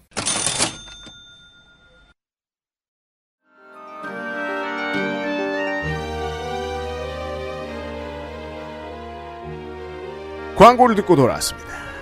올봄의 파케 문학관. 예, 우리는 앞에 이제 오디오 드라마 얘기를 좀 했어요. 배경 이해를 위해서. 예. 그래서 어디 덕후 같은 인간들이 천을 만들다가 나중에는 실없이 천을 만드는 경지에 되니까 다 어디 숨어버려 갖고 마법사라는 이름으로만 남은 세계다. 네. 어우 정말 요약을 깔끔하게 잘했네. 맞는 말이에요. 앞에도 그렇게 하실 수 있었겠네요. 근데 막 분량 확보를 해? 욕구가 넘치네요. 어쨌든 그렇게 세상에서 멀어진 직종원 길드에서 주인공은 살고 있었고 네. 어느 날 갑자기 세계가 위험하다는 얘기를 들었죠. 음. 이 주인공도 참 재밌어요. 이름을 보면은 보빈 트레드베어라고 하잖아요. 네. 이 보빈이 뭐냐면 우리말로 실패. 이것도 아 이게 오디오가 오늘 쉽지 않네. 음. 예. 그 실감는 실패예요. 페일러가 네. 아니라. 네. 그러니까 애초부터 얘는 직조공 길드의 이름이었던 거죠. 음. 얘, 얘 어머니가 이제 있는데 시그나 트레드베어라는 사람이 있어요. 네. 이 사람이 어, 이 아이를 자기 육체로 낳은 아이가 아니라는 점이 굉장히 특이합니다. 이래서 오디오 드라마가 꼭 필요합니다. 이것 때문에. 네. 왜냐하면 어, 떻게 나왔냐를 보면은 조금 이제 재밌는 지점들이 있어요. 아까 우리가 길드가 점점 폐쇄적이 되면서 외부와의 교류를 완전히 끊었다 그랬잖아요. 음. 근데 이러다 보니까 아예 인적 교류도 없어요. 그러니까 결혼도 자기네 안에서 합니다. 사람도 동물들하고 마찬가지로 순혈 따지면 각종 질병에 시달리다가 소멸되죠. 네. 네, 그런 거예요. 똑같은 일들이 이 길드에서 벌어지기 시작을 한 거예요. 그러니까 길드원의 자격은 오직 우리 길드원의 자녀뿐이다. 근데 그 길드에 더 이상 외부인이 안 들어오다 보니까 몇 세대를 걸치다 보니까 결국 유전병이 크게 나타나기 시작을 한 겁니다. 음. 그래서 아이가 다 사산되기 시작하는 상황을 맞아요. 그렇죠. 어. 음. 그러다 보니까 이게 장기적으로는 길드가 끝나는 얘기잖아요. 이렇게 음. 되면. 네. 근데 장로들은 완고해요. 아, 그래도 안 돼. 아무도 외부는 받을 수 없어. 근데 평생 후드 쓰고 다니니까 외모도 안 갖고 네. 섬은 왜 딴 데 있어 사람들 만날 일도 없고 연애도 못해요 대를 어떻게 이어 그런 상황을 보던 시그나 트레드베어가 큰 결심을 하는 거죠. 네. 그래서 실 하나를 딱 뽑아들고 자동 배틀에 갑니다. 음. 근데 이 배틀은 아까도 얘기했죠. 무에서 유를 만들죠. 네. 그니까요. 그걸 돌려버려서 아이가 하나 태어나는 거예요. 네. 그래서 보빈 트레드베어는 길드의 아이입니다. 아니, 아, 길드의 이- 배틀의 아이. 천을 너무 잘 짜다 보니까 사람도 짜는군요. 네. 예. 그러니까 어느 순간 그냥 세 개를 만드는 기계가 돼버린 거예요. 음. 즉 이 아이는 실패에서 나온 아이인 거예요. 예. 네. 그 실패가 아니라 그 실패. 그리고 이제 배틀의 아이라고 불리는 이 아이는 근데 태어나자마자 거듭된 임신 실패에 의한. 죄송해요. 왜냐하면 저 틀딱 장르잖아요. 그러니까 틀딱 개그 좀 해야지. 길드의 정책 실패로 인해. 아, 좋은 알았어요. 표현이네. 예. 네. 장로들은 결국 알겠죠. 그 아니 어떤 놈이 배틀로 아이를 만들었냐. 음. 이제 어떻게 보면 그 길드가 배틀을 운영하는 방식을 크게 어긴 거거든요. 룰을 어긋나게 했다. 네. 우리는 룰만 믿고 사는 사람들인데. 아, 그 장르들은 진짜 노답이네요. 아, 원래 장로는 다 노답 아니에요? 어, 그래서 셋이에요. 노답 노답- 삼장로 노답 삼장로네요. 음. 아니, 이 애는 안 태어나. 그래가지고 야 애가 안 태어나면 애를 만들자 해서 만드는 방법을 제시했어. 네. 음, 그것도 싫대. 네. 그럼 그냥 죽겠다는 거잖아요 그대로. 그렇죠. 네. 그냥 이제 그대로 이제 몰락해 간다라는 선택을 하는 것 같은데.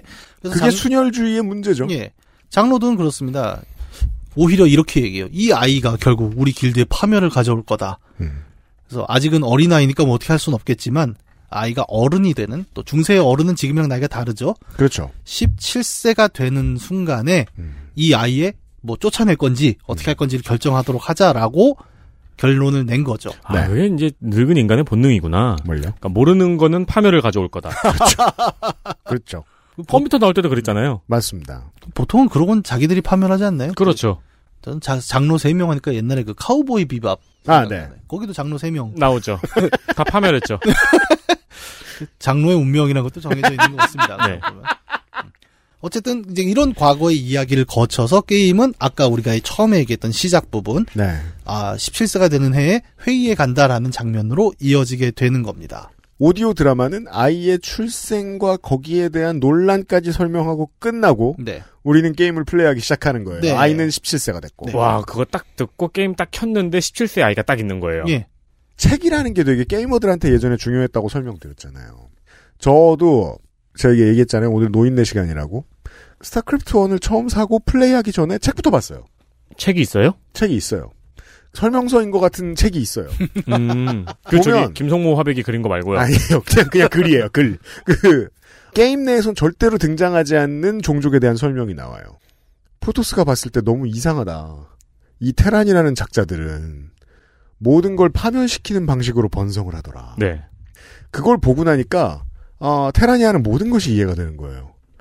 일단 다 터지게 두죠 결국은. 어 그렇죠. 그리고 꼭 공멸할 무기들을 쓰죠. 아 이게 테란. 음. 책을 보고 이해가 되는 거예요. 예, 책은 되게 중요했어요. 맞아요. 스플래시 데미지는 테란 것만 아군에게 피해를 입고 네. 예. 어, 오디오 드라마에 대한 설명을 이렇게 좀 길게 드렸던 겁니다. 네. 어쨌든 이제 우린 다시 게임 화면으로 돌아가 볼게요. 좋습니다. 자, 생일날 쫓겨날, 쫓겨날지 말지 고민을 하고 있는 보비는 회의가 이상하게 끝났고 음. 자기 회의를 몰래 봐요 자기가. 생일- 네. 그러다가 뭐 결론도 안 내고 다 백조가 돼서 날아가는 결말이면 케, 케이크는커녕 네. 그러니까요. 스포가 불가능한 전개를 만났는데 데모는 데피덕이 됐어요. 아주 똑같이 생겼습니다. 저 진짜 비슷하죠. 네. 그런데 자기 손에는 웬 지팡이가 하나 들렸죠. 네. 장로 중에 하나가 백조가 되면서 들고 갈 수 없었던 지팡이. 네. 이 지팡이는 이 룸이라는 게임을 특징 짓는 굉장히 차별화된 요소예요. 여기에서부터 이제 저희가 이 고대의 어드벤처 게임의 정형을 만들었던 어드벤처 게임의 엔진들에 대한 얘기를 좀 할 필요가 있습니다. 네. 일반적으로 뭐 앞에 얘기했던 포인터 앤 클릭 어드벤처 게임들은 보통 아까 얘기했죠. 명령어, 아이템 이런 걸 조합을 시켜요. 뭐 자물쇠가 있어요. 네. 그러면 맞는 열쇠를 집어서 거기다 끼우면 되는 이런 방식이죠. 근데 룸이란 게임에는 아이템이 하나도 안 나옵니다. 단 하나도 안 나와요. 제가 지금까지 말씀드렸던 루카스 하츠의 작품은 뭘까라고 생각을 하시는 분들은 플레이 안 해보셨어도 이런 캡처 장면을 보신 적이 있을 거예요. 옆으로 넓은 옛날에는 4대3이라 거의 그냥 정사각형으로 보이는 모니터였잖아요. 근데 메인 화면이 옆으로 넓고 밑에 글자들이 쭉 써 있습니다. 거기에는 동사들이 써 있죠. 오픈, 클로즈, 푸시, 풀, 토크 투, 유즈 이렇게 쭉쭉 써 있어요. 그러면 메인 화면에서 하나를 클릭하고 그 다음에 거기에서 명령어를 클릭하면 그 마- 그에 맞는 어떤 행동을 하죠. 거기에서 조금 더 발전된 게 시에라의 작품들이죠. 제가 가장 즐겨 했던 거는 아마도 내년 국감쯤에 음악이 분명히 나올 어, 서부의 약장수 프레디 파커스입니다. 그거 보면은 동사 대신에 다른 나라 언어를 쓰는 사람들도 이해하기 쉽도록 그림으로 그림 아이콘으로 바뀌었죠. 음. 손이 있고 당기는 게 있고 공격하는 게 있고 그럼 그걸 누르고 메인 화면을 누르면 어떤 행위를 합니다. 그게 발전되면 일본의 이후에 00년대 작품들이 나오는 거죠. 무엇과 약초를 합해서 무슨 약을 만들고 이런 것도 다 포인트 앤 클릭에서 저 넘어오는 DNA를 가지고 있어요. 예, 이런 얘기. 오늘 너무 신났다. 나 그 얘기까지 할 줄은 몰랐다. 내가 이경혁과 불량 경쟁을 하고 있다니 며칠 쉬었다는 증거야. 아니 스커맨진 얘기 한 처음에 우리가 그것 때문에 얘기한 거잖아. 네. 네. 어쨌든 이제 이런 방식이 일반적이었단 말이에요. 네. 근데 이 게임은 아이템이 없다 그랬죠. 네. 그러면 도대체 그 퍼즐을 풀고 어떻게 이야기를 진행시키지? 인데 이 게임은 굉장히 좀 특이한 요소가 있어요. 음. 어, 아까 마법사라 그랬잖아요. 사실상 직조공 길드는. 네. 그러면 이 마법사는 세상과 어떻게 상호작용을 하는가를 볼 수 있는데 지팡이를 딱 잡는 순간 아까 UPD가 얘기했던 그 밑에 명령어 있던 칸에 네. 지팡이가 이렇게 길게 나옵니다. 그림이. 네, 그렇죠. 음. 리고 지팡이 끝에서 끝까지 내가 눌러보면 도레미파솔라시도 음계가 나와요. 아예 그 음계가 저- 그려져 있더라고요. 그게 그렇죠. 초보용은 그려져 있고 하드 모드를 하면 또 음계가 안 그려져 있어요. 초보용은 네. 음계를 다 가르쳐 주고 그 네. 네. 중간에는 음계를 보여주기만 하고 글씨는 안 보여주고 네. 하드 모드는 아무것도 안 보여줘요. 하드 모드는 진짜 힘든 게 좀 이따 설명하겠지만 절대 음감으로 때워야 됩니다. 음을 막 바꿔요, 심지어. 그렇죠. 아, 그걸 듣고 해야 어, 돼요? 네. 그 마법 지팡이를 써서 음악을 만든다 그랬죠. 음계를 소리를 낼 수가 있는데 이 음계가 마법이에요. 그렇죠. 어떻게 되느냐? 어, 앞에 그 마을 앞에 항구에 가보면 예를 들어 조개가 한 마리 있어요. 네. 음. 이 조개를 그냥 클릭해 봅니다. 네. 그러면 조개가 입을 쫙 열면서 딴딴딴딴 이렇게 소리를 내는 거예요. 음. 그렇죠. 그러면 이 우리 플레이어는 뭘 유출을 해야 되느냐? 어, 이 음계는 어떤 동작과 연계가 되는 음계인가? 그래서 그 옆에 알이 하나 있죠? 그 그, 조개가- 아래, 다가 네. 지팡이를 대고 도레미파 하면 알이 퍽 열립니다. 열린다는 의미인 거예요. 그렇죠. C, E, D, E 이렇게 한 거 보고서 네. 아무한테나 해봅니다. 그 잘 안 돼요. 잘 안 되면 보빈이 스스로한테 말합니다. 이건 안 되네. 그 될 때는 되죠. 두 개 고른 안 열리네. 맞아요. 재, 밌는 게 또 그런 게 있어요. 거꾸로 하면 반대로 됩니다. 그러니까 아까 도레미파라고 했죠, 제가. 그럼 파- 네. 거기에서 많은 플레이어들이 포기하죠. 거꾸로 하는 옵션이 있었다는 걸. 그러니까. 음. 파미레도 하면 다쳐요. 음. 그러니까 이 한 방향으로 간다, 다른 방향으로 돌린다. 이게 이 게임에서 플레이가 하는 전부예요. 아, 근데 그걸 적어둬야겠더라고요. 제가 그래서 이거 하면서 기억났어요. 제가 살다가 엑셀을 제 필요로 처음 열어본 게 룸을 플레이할 때.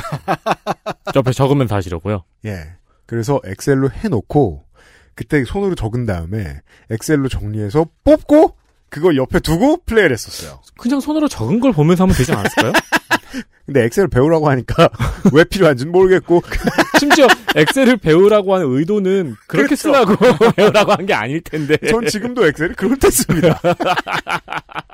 저도 듀얼 모니터 이후에는 거의 엑셀이 그 용도죠. 지금. 그죠? 어, 싱글 모니터 때는 약간 힘들어요. 맞아요. 듀얼 모니터는 정말 편합니다. 예. 어, 어쨌든 이 마법 지팡이라는 게 음악을 통해서 그 세계화 작동을 하는 방식으로 이 게임은 처음부터 끝까지 진행이 된단 말이에요. 네. 이 마법 지팡이의 이름은 중간에 아트로포스의 지팡이라고 이름이 나오는데 이 아트로포스라는 이름은 또 그리스 신화를 조금 들어보신 분들은 어 어디서 익숙한 이름일 거예요. 운명의 새 여신이라고 있죠 그리스 신화에 모이라이라고 하는. 근데 이 양반들의 이름이 원래 클로토, 라케시스, 아트로포스예요. 근데 왜 그러면 뜬금없이 아트로포스 이름이 나오는가? 음. 이 모이라이 운명의 새 여신은 무얼 하냐면 셋이 각자 역할이 있어요. 음. 클로토는 그 실을 자자요. 실 뽑는 거 있죠? 네. 그다음에 라켓시스는 실을 실패에다 감는 역할을 합니다. 음. 그리고 아트로포스는 누군가의 목숨이 나했을 때 그 음. 사람의 목숨이 그 실이랑 연관된 거거든요. 네. 그래서 어 얘는 죽을 때가 됐어 하면 그 실을 끊어내는 역할을 합니다. 실을 운명으로 치환하죠. 네. 그럼 끊는 사람이네요? 네, 끊는 사람이에요. 어? 죽이는 사람. 네. 음. 그런 의미의 지팡이가 주인공의 손에 들어온 거죠. 터미네이터가 된 거예요, 어, 주인공이. 그래서 아, 한 손에는 실패를 한 손에는 가위를 들고 있네요. 네. 음. 근데 재밌죠? 직조공 길드였고 마법은 음악으로 돌아가는데 그 지팡이 이름은 또 그리스 신에서 실을 다루는 사람의 이야기예요. 네. 그래서 이 게임은 전체적으로 직조술이라는 테마를 가지고 굉장히 재미있는 이야기로 풀어나가기 맞습니다. 시작을 합니다. 근데 신기하네요. 클로토가 아니고 아트로포스의 이름을 쓴 건 신기하네요. 어, 이게 왜냐하면 후반부에 세상은 가위 된놈 마음이니까요. 네. 후반부에 엔딩 때 이 얘기를 아마 우린 더 할 수 있을 거예요. 아, 그래요? 좋습니다. 네. 좋은 예고를 했군요. 네. 이제부터 스토리 얘기를 좀 시작을 하겠습니다. 스토리는 뭐 길게 갈 건 아니에요. 어쨌든- 제일 깁니다. 대본에서는 꼭 그런 식이야. 게임 얘기 안 한다. 정치 얘기 안 한다. 말 짧게 한다. 아, 이런. 스토리 오늘 다 못 들으시겠는데요? 아니 진짜 자- 이거 길게 다 안 한다니까요. 해보세요. 어쨌든 지팡이를 들고 이제 모험을 떠나면 마을에서 뭐 이런 거 저런 거 눌러보면서 음. 이상한 것들을 해봐요. 뭐 예를 들어 하얀 천이 있습니다. 네. 근데 그 옆에 녹색 물감이 있어요. 그럼 녹색 물감이 노래를 또 해요. 네. 그러면 그 노래 멜로디를 흰 천에다 하면은 음. 천이 녹색이 됩니다. 그때 연습을 해야 됩니다. 반대로 플레이하면 다시 탈색된다는 걸. 어, 보통 네. 이런 거 하면 엄마한테 혼나죠. 그렇죠. 예, 더 위험한 짓도 하죠. 거기 있는 금을 지푸라기로 바꾸는 또 이런 것도 네. 연습할 수 있고. 네. 뭐 몇 가지를 하다가 이제 마을 뒷산에 나무가 부러져서 옆 섬으로 그 나무를 타고 넘어가요. 이때 그거 나오죠. 토네이도. 네. 토네이도가 막 돈단 말이에요 바다에서. 근데, 토네이도도 무슨 노래를 해요? 네, 무슨 노래가 나와요. 네. 이거 이게 사람들이 엄청 막혔는데 맞아요. 얘가 그 나선이 시계 방향으로 도는 걸 반시계 방향으로 바꿔요. 네. 그러니까 예를 들어 여기도 도레미파 나오면 파미레도 하면은 반시계로 도니까 토네이도가 그냥 풀리는 그죠. 아, 그러니까 이게 옛날에 고전의 게이머들은 아무것도 없이 그걸 어떻게 알고 플레이를 했는가가 너무 신기해요. 심지어 한글화도 안 돼 있는 게임이잖아요. 네. 00년대 초에 기획사의 저 우리 매니저들 있잖아요. 네. 매니저들은 뭐 큰 오빠나 아, 처음 들어온 친구나 다 똑같은 수업을 해야 됩니다. 옛 구주소만 받아들고 거길 찾아가기. 그래서 이제 술 먹을 때 다 그 얘기를 합니다. 자기 처음에 죽으란 소린 줄 알았는데 이틀 해보니까 되더라. 음. 근데 내비 이후 세대인 우리는 그 말을 죽어도 이해하지 못해요. 그렇죠. 주소만 무슨 개소리. 아니 고속도로에서 땡땡길이라고 써있냐? 근데 해요. 옛날 게이머들은 저 알 수 없는 수수께끼를 어떻게든 풀었습니다. 네. 어쨌든 그렇게 이제 다음 섬에 넘어가면 우리가 처음 보는 다른 길드를 만나게 될 거 아니에요? 양치기 길드가 있습니다. 처음에 가면. 네. 양치기요. 예. 음. 어, 양치기들이 오더니 와 몰려와요 자기한테 근데 오 마법사다 뭐 이러는 거예요. 음. 그러더니 마법을 보여달래요. 건달처럼 굽니다. 안 보여주면 안 보내줘. 네. 그래서 둘은 친할 텐데. 근데 뭐 아예 안 안 돌아다녔으니까 직조원 길드. 음. 네, 아니 근데 양모를 받아야 될 텐데. 아, 바람하고 실로만 그 예. 저기로 하죠 그냥. 필요 없다 그랬죠. 네. 택배로 했나 봐요. 그래서 어 뭐야 막혔네요. 초반에 막혀요. 여기서도 또 한참 헤매다가 딴 데로 돌아가면 음. 네. 뜬금없이 유리세공 길드를 가게 됩니다. 음. 그 유리 공장이 나와요. 음. 네, 완전 녹색으로 이렇게 반짝반짝하게 전부 유리로 돼 있는 역인데 여기서는 이제 주요 생산품이 그런 거죠. 뭐 유리 제품, 그 다음에 그 미래를 볼 수 있는 수정구 같은 것도 또 이게 그래서 되게 중요한 게 이 작품을 이해하는 되게 중요한 방법 중에 하나가 중세 사람이 중세를 보고 상상해서 쓴 작품이라고 생각하고 봐야 돼요. 네. 그래서 유리세공사의 마을에 가면 건물에 가면 거기는 워프 기능이 있죠. 여기는 첨단 기술의 도시인 거예요. 이 얘긴 뭘까? 옛날 문사가 봤을 때는 유리에서 봤는데 사람이 비치고 없어지고 하는 게 마법인 거예요. 어, 그러니까 워프인 것처럼 표현되죠. 네. 음. 그렇죠. 이게 중요합니다.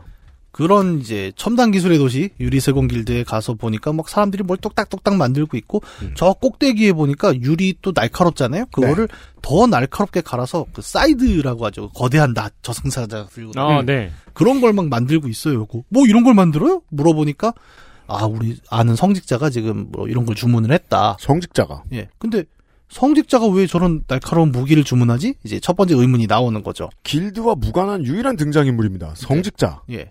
그래서 이제 어 그런가 보다라고 하고 이제 생각하고 있는데 어 사람들하고 이런저런 얘기를 해보면 이 길드의 아픔에 대해 또 듣게 되죠. 여기에 양치기 길드. 네. 여기 한 3세기 전에 이 유리세공 길드에도 거대한 드래곤이 한번 쳐들어왔다. 아 맞아 여기도 왔죠. 예. 그래갖고는 자기네 좋은 물건을 다 뿌러 갔답니다. 아, 드래곤이 음. 와서요? 예. 음, 근데 그 중에 제일 소중했던 게 그 미래를 내다보는 수정구인데 네. 예. 이 작중의 대화를 들어보면 잘 만든 수정구는 잘 만들수록 더 앞에 긴 시간의 미래를 볼 수 있다 그래요. 그렇죠. 근데 제일 잘 만든 걸 드래곤이 뿌러 간 거예요. 음. 그래갖고 아 이걸 좀 어떻게 찾을까 뭐 이런 얘기를 하고 있어요. 네. 근데 그 수정구 말고 자기네가 지금 만들고 있는 수정구 있죠. 요거는 이제 짧게밖에 못 봐요 미래를. 어, 네. 그, 네. 최고, 최고 등급 제품은 아니었던 네. 거예요. 그걸 한번 봅니다 주인공이. 음. 뭐 아까 그 양치 길드 그나 막은 데 있죠. 네. 거기서 어. 내가 무슨 마법을 썼더니 다 도망가는 거예요. 음. 그러면서 수정과에서 그 멜로디가 나와요. 무슨 마법인지. 음. 그러면 그걸 보고 가서 합니다. 아, 저 적어놔야 되는군요, 그거를. 네. 기억하셔야 됩니다. 이 괜히 제가 엑셀을 이제 그렇게 하면은 양치기 길드를 뚫고 들어갈 수 있겠죠. 네. 들어가다 보면은 또 재밌는 장면이 하나 있죠. 그 양들이 있고 양치기가 한 명 서 있는데 울타리가 있어요. 나무 울타리. 네.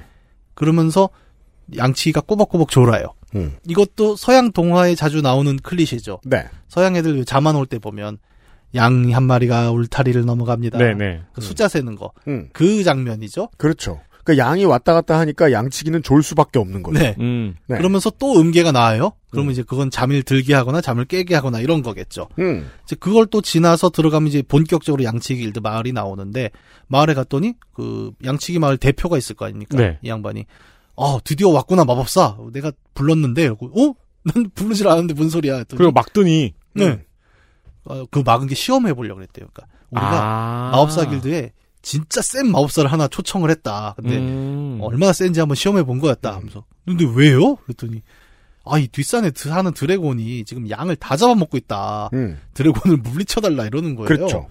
그래서 아니 뭐 이- 무슨 일이에요 물어보니까 여기도 또 성직자가 왔다 갔어요 음. 자기네가 전쟁용 식량을 공급하라는 1만 마리 양을 지금 납품해야 되는데 저놈의 드래곤이 다 잡아먹고 있다 지금 어. 그래서 어, 뭔가 전쟁의 냄새가 슬슬 나죠 질문은 계속해야죠. 성직자는 왜 무기를 주문하고 식량을 주문할까?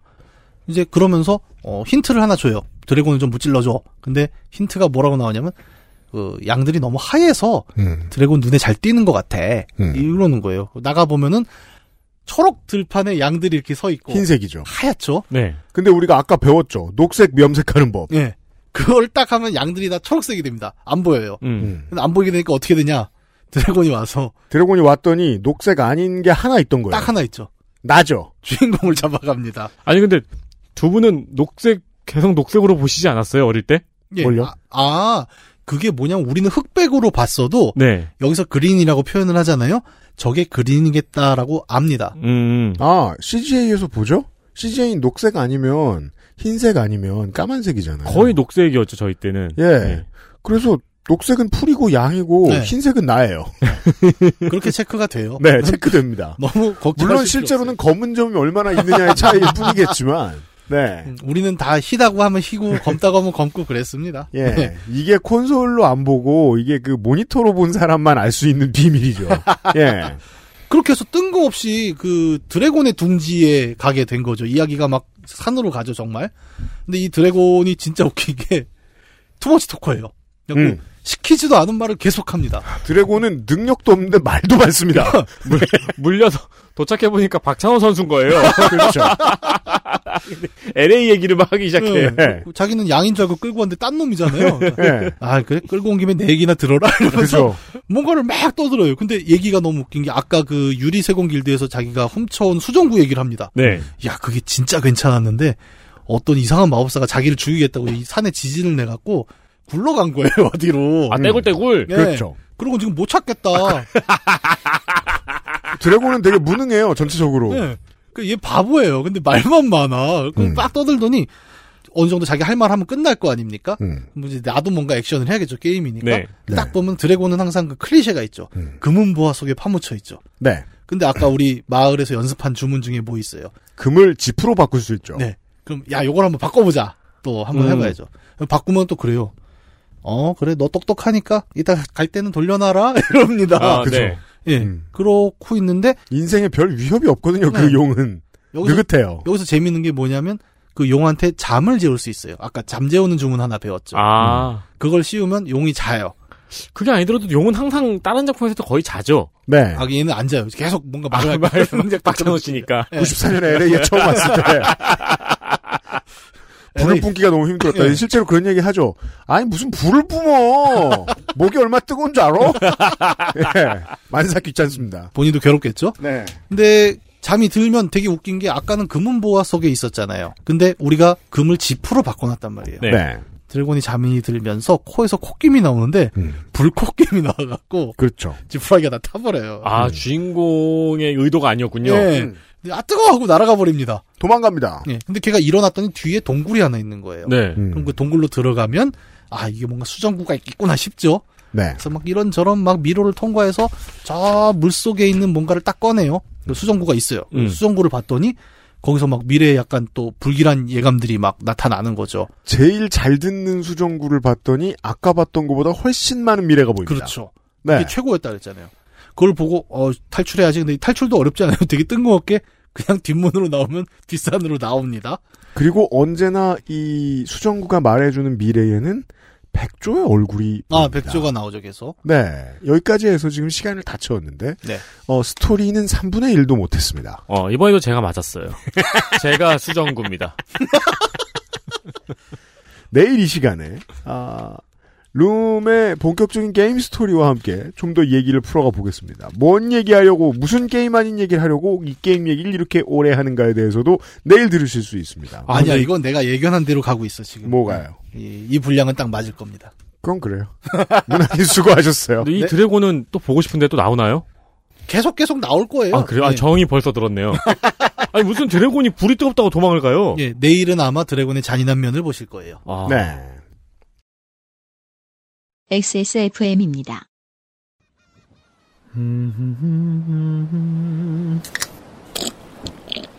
아, 어디? 어, 마, 맛있는데? 바다, 술, 그리고 바보상의 술안주. 다른 제품과 원료를 비교해 보세요. 다른 제품과 다려낸 방식을 비교해 보세요. 진짜가 만든 진짜. 고전의 재발견. 진경옥. 평산네이처.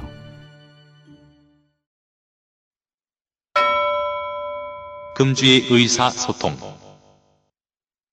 어, 저는 나름 이제 목금요일 동안 선거에 대한 얘기를 최대한 많이 아낀다고 아꼈고요. 왜냐면, 안에서 경험해보면 그냥 실제 사람 사는 일이거든요. 선거에 대한 이야기. 정승호 씨가 보내주셨습니다. 숙박업자죠? 네. 이분은 요파시에서 가끔 미친 숙박 손님들에 대한 사연을 보내주시는 숙박업자죠, 서울에. 금고 들고 튀는 놈. 낑낑대는 놈. 그 사연 짱이에요. 요파시 들어보세요. 미성년자 혼숙 되냐고 물어서 안 된다 그랬더니 혼자 자는 게 왜 안 되냐고. 네. 훌륭한 사람들 많이 보내주신 숙박업자입니다. 2021년 4분기 손실보상에 숙박업종이 포함되어 마음까지 따뜻해지고 있는 장사치 정승호입니다. 전국의 숙박업자 여러분, 긴 터널의 끝이 보이는 듯하니 함께 힘내시지요. 3월 9일 있었던 선거에서 저는 개표 참관인으로 참여했습니다. 16년 총선에 이어 두 번째 참가하는 참관인인데 이번에도 해들 때쯤 끝나겠구만 하면서 마음의 준비를 미리 했지요. 개표 참관인은 각 정당별로 8명씩 신청이 가능하고 정당 외에 개별 신청자는 추첨으로 배정하게 됩니다. 제 지인 중에 정치에 관심이 많아서 개표에 참관하고 싶었던 중학생 양반이 있는데 투표권이 없는 미성년자는 개표 참관조차 안 된다고 하더군요. 현실 정치 교육으로 이만한 게 없는데 하는 아쉬움이 새삼 들었습니다. 저는 이거를 불어하는 선관위의 마음을 압니다. 공무원들의 마음을 압니다. 애를 어떻게 관리합니까? 음. 밤새. 노동이 될 수도 있잖아요. 그렇죠. 네, 그것도 그렇고요. 네. 그 몰래 술 마시면 돼. 담배 피고. 개표 참관인은 가장 큰 두 개 정당에서도 너다섯 명 정도 지역위 당직자들이 나옵니다. 원외 소수 정당은 참관인조차 없거나 있더라도 한두 명 정도죠. 하지만 시작부터 쪽수로 기선을 제압하는 무리들이 있었으니 허X형의 9X혁명당과 전땡운의 국땡혁명당이었습니다. 아, 이거 하나를 가리면 똑같군요. 자, 앞에 두 당은 이름이 다르죠, 이게 지금. 배정된 8명, 상한선을 꽉꽉 채워온 16명, 그야말로 물량태세였지요. 여기서 진짜 무서워해야 됩니다. 이 사람들이 얼마나 조직을 많이 키웠는지 말이에요. 그러니까요. 특히 전 때문에 혁명당은 예전부터 부정선거가 당헌이자 당론인 당이었기에. 근데 투표는 선거엔 참여합니다. 마치 전투를 앞두고 전열을 가다듬는 듯한 비장함마저 엿보였습니다. 와. 모두가 합을 맞춘 듯. 이거 재밌네요. 부정선거가 당원이자 당론인데 당이잖아요. 네. 그러니까 옛날 프랑스의 왕당파 같은 거잖아요. 정상적인 선거를 통해 왕위를 다시 얻어내겠다. 네. 성조기와 태극기가 그려진 마스크를 낀 채로. 어깨 너머로 이들이 나누는 이야기에서 어디에서 여기까지 오길 잘했다는 얘기까지 하는 걸 보니 이 지역구의 당원들이 아니라 전국 각지에서 차출되어 각 지역으로 파견된 인원들이 뜻했습니다. 이게 우리나라가 참 이게 재밌죠. 왼쪽으로 가나 오른쪽으로 가나 끝으로 가면 다들 시키면 알아서 듣는 구조를 가지고 있는 정당들이라는 게 독특해요. 네. 이번 2022년 선거 개표소에서는 2016년 총선 때에 전혀 못 보던 광경이 하나 있었으니 바로 너튜브 생중계였습니다. 혁명당 듀오 참관인들은 개표 브이로그라도 찍겠다는 듯이 삼각대와 배터리, 무선 마이크까지 장비들을 총동원했는데요. 심지어 삼각대에도 성조기와 태극기가 가만 있어봐. 삼각대에 성조기랑 태극기 붙이려면은 그건 시트지잖아요. 그렇죠. 일부러 저 땡코스에서 출력해야 되는 거 어. 아닙니까? 아 찾으면 찾으면 또 있겠죠. 네. 아 성조기 삼각대? 아니 근데 요걸로 요 유튜브 요거 요걸로 이번에 개편날 좀 땡긴 채널들이 있죠. 음, 그렇군요. 천조국의 가호라도 받고자 하는 것이었을까요? 근데 이건 역설적으로 도움이 되네요. 유튜브 장사하잡시고 거기서 참관인을 하는 사람들이 늘어난다는 거 아니에요? 민주주의에 좋은 일입니다. 근데 뭐 그렇게 좋게 결론이 나지 않은 게 문제인데. 오후 7시 반 투표가 끝나고 1시간 정도 투표함이 운송되는 시간을 거쳐 개표가 시작됩니다. 개표는 개함, 분류, 검표의 순서로 진행되죠. 이때 다른 정당의 개표 참관인들은 표가 제대로 분류되고 우리 후보의 표가 누락되지 않는지를 확인하고 있다면 혁명당 듀오, 특히 전 씨의 국땡혁명당 무리는 부정선거 때려잡는 대단한 열사인 것처럼 각 분류기마다 카메라를 생중기로 들이대고 시험감독관처럼 개표 사무원들의 등골이 서늘하게 쪼아보았습니다. 그러던 중 벌어진 상황 하나, 마지막 검표하는 과정에서 검수하는 분이 제출하는 서류에 기계 분류표 플러스 수기 분류표 플러스 무효표 숫자를 직접 계산해서 손으로 적는 과정이 있는데 이때 합계 숫자를 잘못 적었던 겁니다.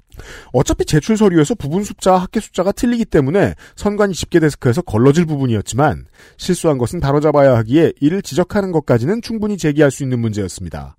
하지만 이 시대의 마지막 남은 양심, 혁명당이 여기서 멈추지 않는다. 한 참관인이 장내가 울리도록 외칩니다. 이거 부정선거야! 그리고 비장하게 더 일갈합니다. 전부 다 개표 멈춰! 이거 다 무효야! 전부 다시 전부 수개표해!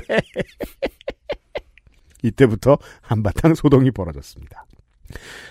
이거는 이제 이런 사람의 발화하고 싶은 정치적인 이제 권력 확인으로서의 발화를 하고 싶은 욕망이 발현될 때잖아요.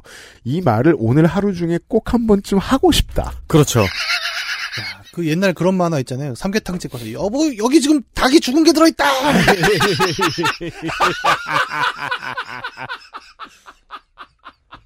닭을 닭을 죽인 범인을 찾는 그건 하림이죠. 선관위는 문제가 된 테이블만 다시 검표하면 되지 왜 다른 개표 테이블까지 멈추려고 드느냐. 혁명당에서는 이런 식이면 다른 숫자도 다 믿지 못하겠다. 표가 가짜다. 전부 부정선거다. 왈가왈부하는 사이 결국 15분 정도 전체 개표가 중단됐습니다. 덕분에 시간을 얻은 개표 사무원들은 잠시 화장실도 다녀오고 끼견도 하고 커피 한잔하는 타임을 가졌죠. 국대혁명당 참관인 무리와 선관위 위원들 간의 한참 실갱이와 논의 끝에 내려진 해결책. 지역 선관위 위원장이 생중계를 하는 카메라 앞에서 90도로 고개를 숙이고 죄송합니다 사죄하는 것으로 합의 및 마무리가 되었습니다. 이게 너무 한국 어르신 같아요. 아니 이게 물론 잘못된 일이고 이런 활동이 분명히 필요한 잘못된 일을 바로 잡았으니까 어쨌든 좀 아. 과한 면이 있지만 네. 근데 이 결론이 저는 되게 인상 깊은 게 네. 결국 이거 부정선거야라고 소리를 지르고 이 모든 일련의 행동들이 유튜브에서 보고 있는 사람들에게 어필을 해야 되는 그렇죠. 행동이기 때문에 결론도 이렇게 난 거잖아요. 그래서 우리가 저 되게 중요한 반면교사인 게 감정을 해소하는 방식으로만 정치를 소비하려고 하는 사람들이 너무 많습니다. 그거는 지금 트렌드죠. 네, 이걸 뛰어넘어 줘야 돼요. 네. 그리고 그걸 배려하지 않을 수 없었기에 이제 어, 사면이 이루어졌다는 설명을 제가 목요일에 드렸던 음. 어. 거고 아직 일부 참관인들은 분이 덜 풀린 듯했지만 혁명당 무리 중 대빵으로 보이는 사람이 어르고 달래서 이 정도로 받아줍시다 하며 사람들을 물렸죠. 다행히도 그 이후로는 큰 상황 없이 개표가 순조롭게 진행됐고 저녁 8시 반부터 시작된 개표는 새벽 3시가 넘어 마무리됐습니다. 첫 차 시간 이전에 애매한 시간이라 따릉이 자전거를 타고 귀가했습니다. 참관하는 중간중간 개표 방송을 보니 서울 서초구 개표가 유난히 늦어졌더군요. 그 중에서도 서초 갑 보궐선거 개표는 자정 가까이 제대로 안 되고 있던데 제 개인적인 추측으로는 서초 갑에 국댕혁명당의 후보가 출마했기 때문에 그래서 더더욱 이 혁명당의 무리가 보궐선거 개표를 중단시키고 수개표나 별도 개표를 주장해서 그런 건 아닐까 하는 생각이 들었습니다. 물론 이번 선거 사전투표에서 확진자표 관리가 미흡했던 부분이 있었기에 이때다 하고 부정선거 음모론이 더욱 고개를 치켜들었지만 제 생각엔 부실해서 실수한 것이지 부정했던 거라고는 생각지 않습니다. 투표부터 표 보관 그리고 운송과 마지막 개표까지 각 분야의 다양한 시민들이 자발적으로 항시 지켜보는 지금의 체계에서 부정선거를 주장하는 건 이 과정 하나하나에 참여한 시민들을 믿지 않는 거라고 봅니다. 물론 법과 매뉴얼이 부실하고 부족한 부분이 있다면 보완하도록 해야겠죠. 결론은 별일 없었단 얘기입니다. 청취자 여러분도 시간이 남으면 투개표 참관인 한 번쯤 참여해보시길 적극 권해드립니다. 제가 지금 10년째 똑같은 얘기 하잖아요? 가보면 재밌습니다. 어, 정승호 씨께 더치커피 드릴까요? 지금 더치커피밖에 안 남았어요. 네. 하지만 맛있어서 드리는 거예요. 네. 어, 커피비노에서 보내드리는 더치커피를 선물로 보내드리도록 하겠습니다. 니다.